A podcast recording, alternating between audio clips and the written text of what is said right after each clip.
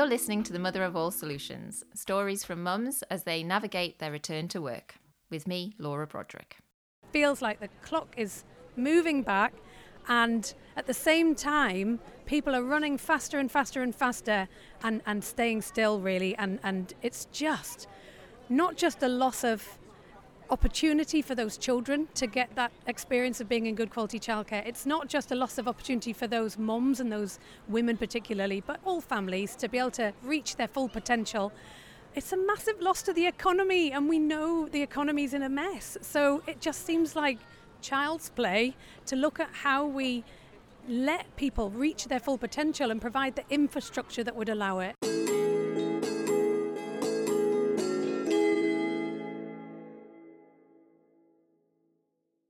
So, welcome listeners. It's a rainy day in Newcastle for March of the Mummies on the 29th of October 2022. And I'm here joining the Newcastle March um, with one of the organisers, Beth Hazen, who is a trustee of Pregnant Then Screwed, um, who are the, the organisers of the whole shebang up and down the country. Um, so, hi Beth, how are you? I'm good, thank you. I wish it wasn't raining, but you know. We'll survive. We'll We make will. the most of it. Um, so, Beth, tell us a little bit about March of the Mummies. What's the context? Why are Pregnant Then Screwed organising this? So, Pregnant Then Screwed are organising this in 11 cities across the UK. We've had 16,000 people sign up to march, and we're demanding the government take notice of working mothers and working families, and we want them to put a plan in place. We're marching because we have three demands. We want affordable, quality childcare. We want a ring fence, properly paid paternity for all parents, and we want flexible working for all jobs as default standard. Amazing. Sound very decent request to me. Um, and we're about to march in about half an hour's time. How many people are you expecting to join the Newcastle March? We had 600 people sign up in total, which is great. But I think the fact that 16,000 have signed up means you've got a lot of angry families and angry parents. That is very true. And what's special about the Newcastle March? This is your hometown, right? This is your home city. And um, what do you feel like the Newcastle crowd's going to bring to it? Even if we're smaller, you know, what's going to give us the might here in Newcastle? Oh, we're Geordies. You know how loud we are. I'm really looking forward to joining the march. Hopefully, I'll get to speak to some of your presenters later on. You've got some speeches, right? Tell us who's coming up to kind of speak later on. We've got Sarah Bryson um, from Citizens UK. We have Catherine McKinnell, MP. We've got Mel Wilson. So, Beth, we've got this fantastic march. We've got these speakers. We've got all the, the mums and the dads all ready to march about these topics and these demands. Why is it important to you personally? I know you're a trustee of Pregnant Then Screwed, but what is it that is driving you? Um, fury, really.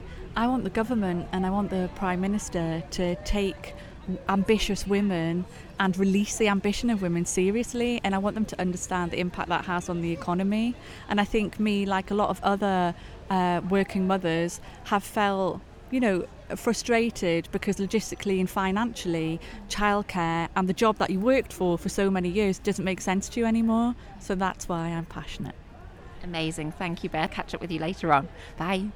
fantastic see you on the march Okay, we're getting ready to march, and I'm joined by Erin Parker Leonard, who's a councillor for North Tyneside and is one of the speakers at today's march. Um, she's marching first, so she's not prepping to speak just yet, so that's why I've managed to grab her time for a couple of minutes to say um, something about the march and why it's special to her. So, hi, Erin, how are you? I'm good, thanks. A little bit of rain, but that's not going to put us off. Definitely not in Newcastle. Definitely not. That's what Beth said as well. So we're just going for it. Um, so you're a speaker today. Um, I assume that's linked to your role as a councillor. So um, do you want to just tell our listeners a little bit about your role as a councillor and why you're marching today and what's important to you about March of the Mummies? yeah, no problem. Um, so I became a councillor uh, almost four years ago, um, and to me it was really important. It's in my politics is in my family, and so my dad was a councillor in Heaton, and I remember going around with him.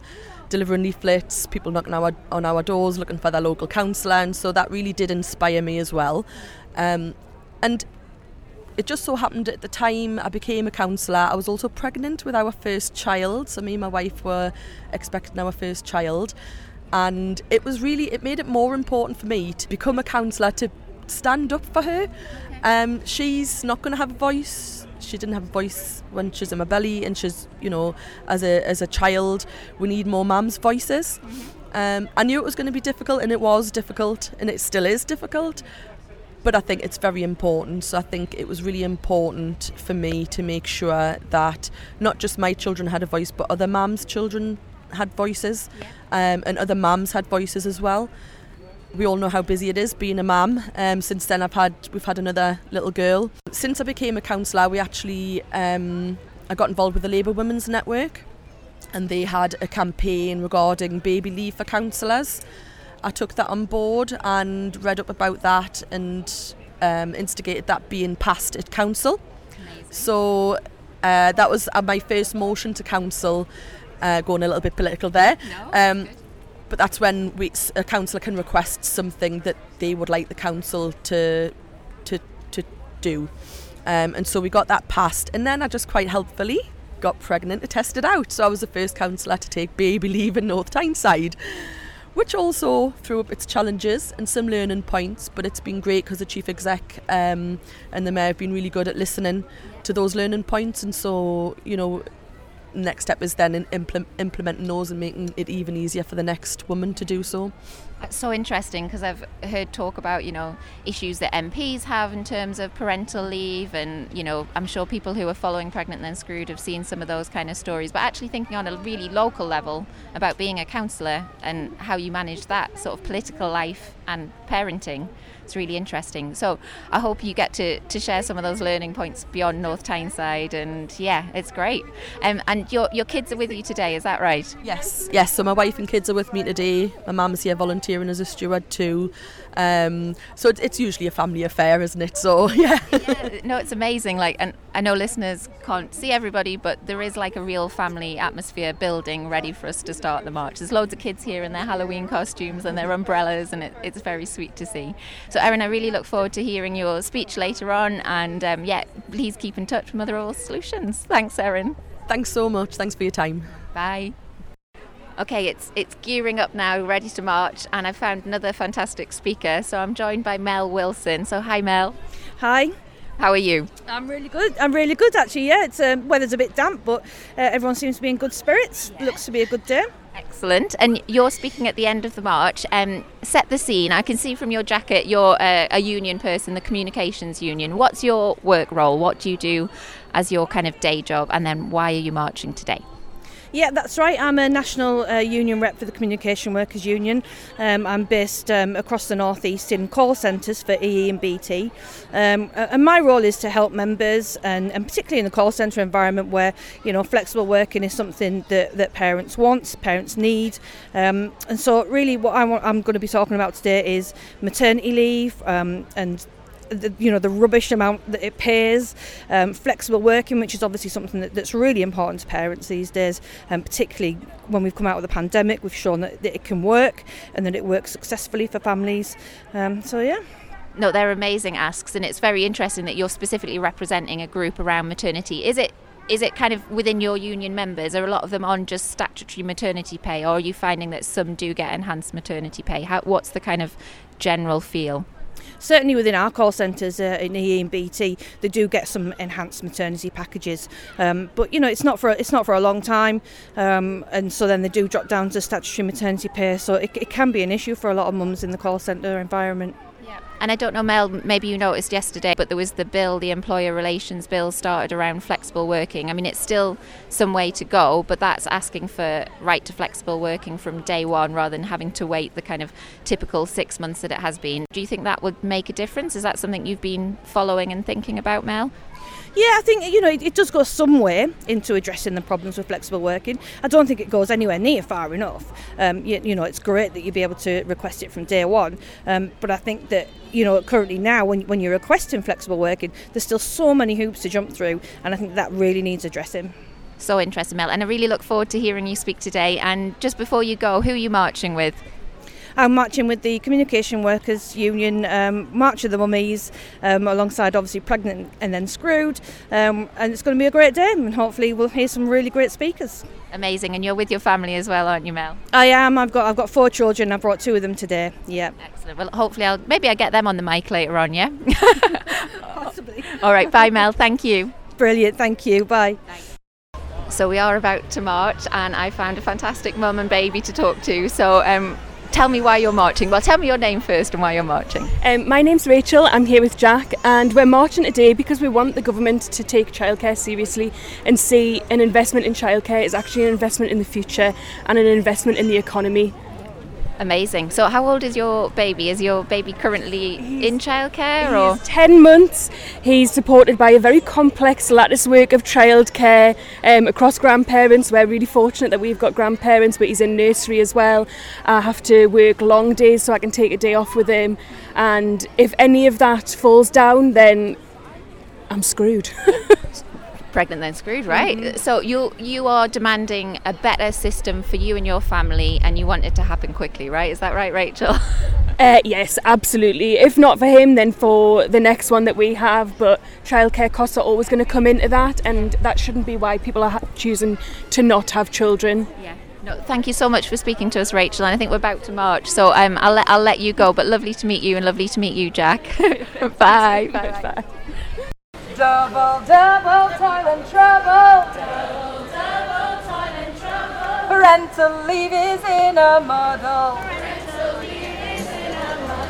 Had a baby, now new there. Pregnant, then screwed, it's just not fair.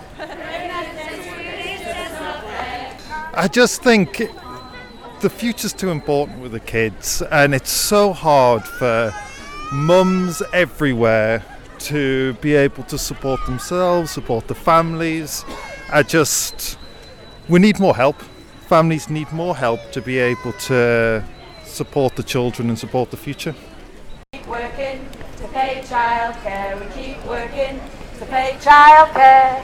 On and on and on it goes again. We keep working, yep, to pay childcare. We keep working to pay childcare. We keep working to pay childcare. On and on and on it goes. Great. Um, why am I marching? Um, the system's broken. I've got two kids. I work full time. I wouldn't have been able to afford my second child if I went for enhanced maternity pay at my company.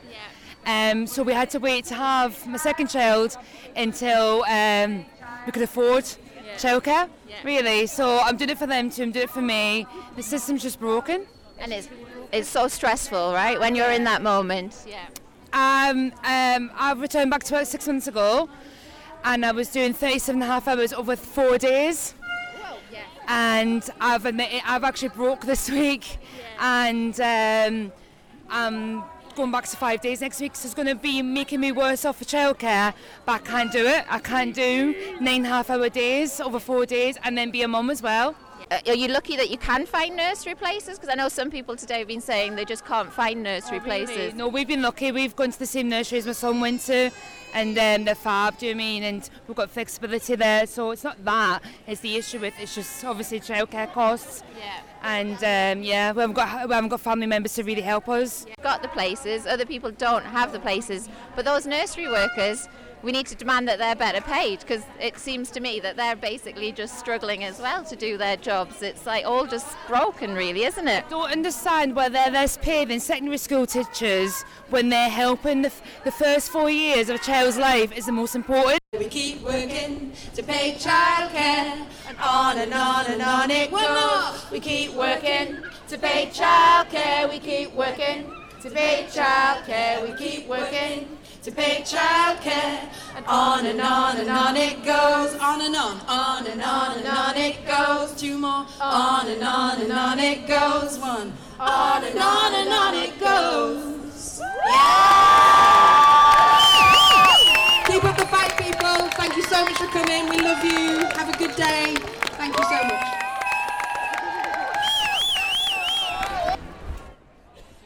Okay, so the speeches have just finished at the end of the March of the Mummies. Um, I had a fab talk with two ladies on the way down, um, so I'm here to, to record their um, well their stories basically. Um, so hello to you both. Um, can you introduce yourselves to the mic, please? Um, yep, so I'm Natalie and I am a mum of three. And I'm Sophie and I have two children. Amazing. It was so good to talk to you. And on the way down, you were telling me a little bit about your situation. So you are on the March of the Mummies, Newcastle, Yep. but you live in Teesdale. Teesdale. And there was a particular issue you were talking about about um, childcare places. Do you want to tell us a bit more, Natalie?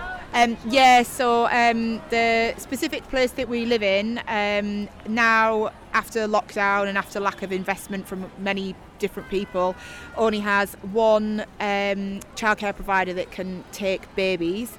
Um, the rest are from two years plus, and there are two childminders now, which means that you have to have your baby's name down before they are even born. Um, and currently, the only spaces they have open in September 2023.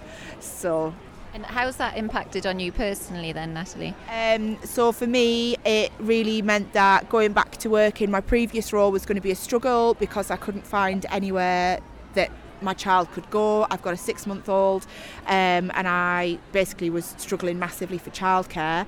Um, luckily, I've managed to find a, a job where I can go and take my child with me, and um, that's brilliant. But the problem is that it starts in two weeks' time, which means that my maternity leave, instead of being a year, is being cut short to six months so that I can get that position for my child and position for me, basically. So it sounds like it's not your your preference. It's not your ideal. and it wasn't your plan. I think I think I'll really enjoy the job and I will really enjoy the role and I'm really glad that I've got the job but obviously it's just not ideal that like I had to sort of leave the other job that I equally enjoyed um, just because there was no provision for childcare at all and and that basically there's just nothing is there in our area It's not a lot, is there? It's really difficult, and I think it's very difficult because there's a lot of younger families as well um, where we live, um, and there is still quite a lot of child poverty. Um, so it's quite difficult for children to, even children to get into nursery as well. A lot of children are at home, and it's important for them to have that option to get into childcare too.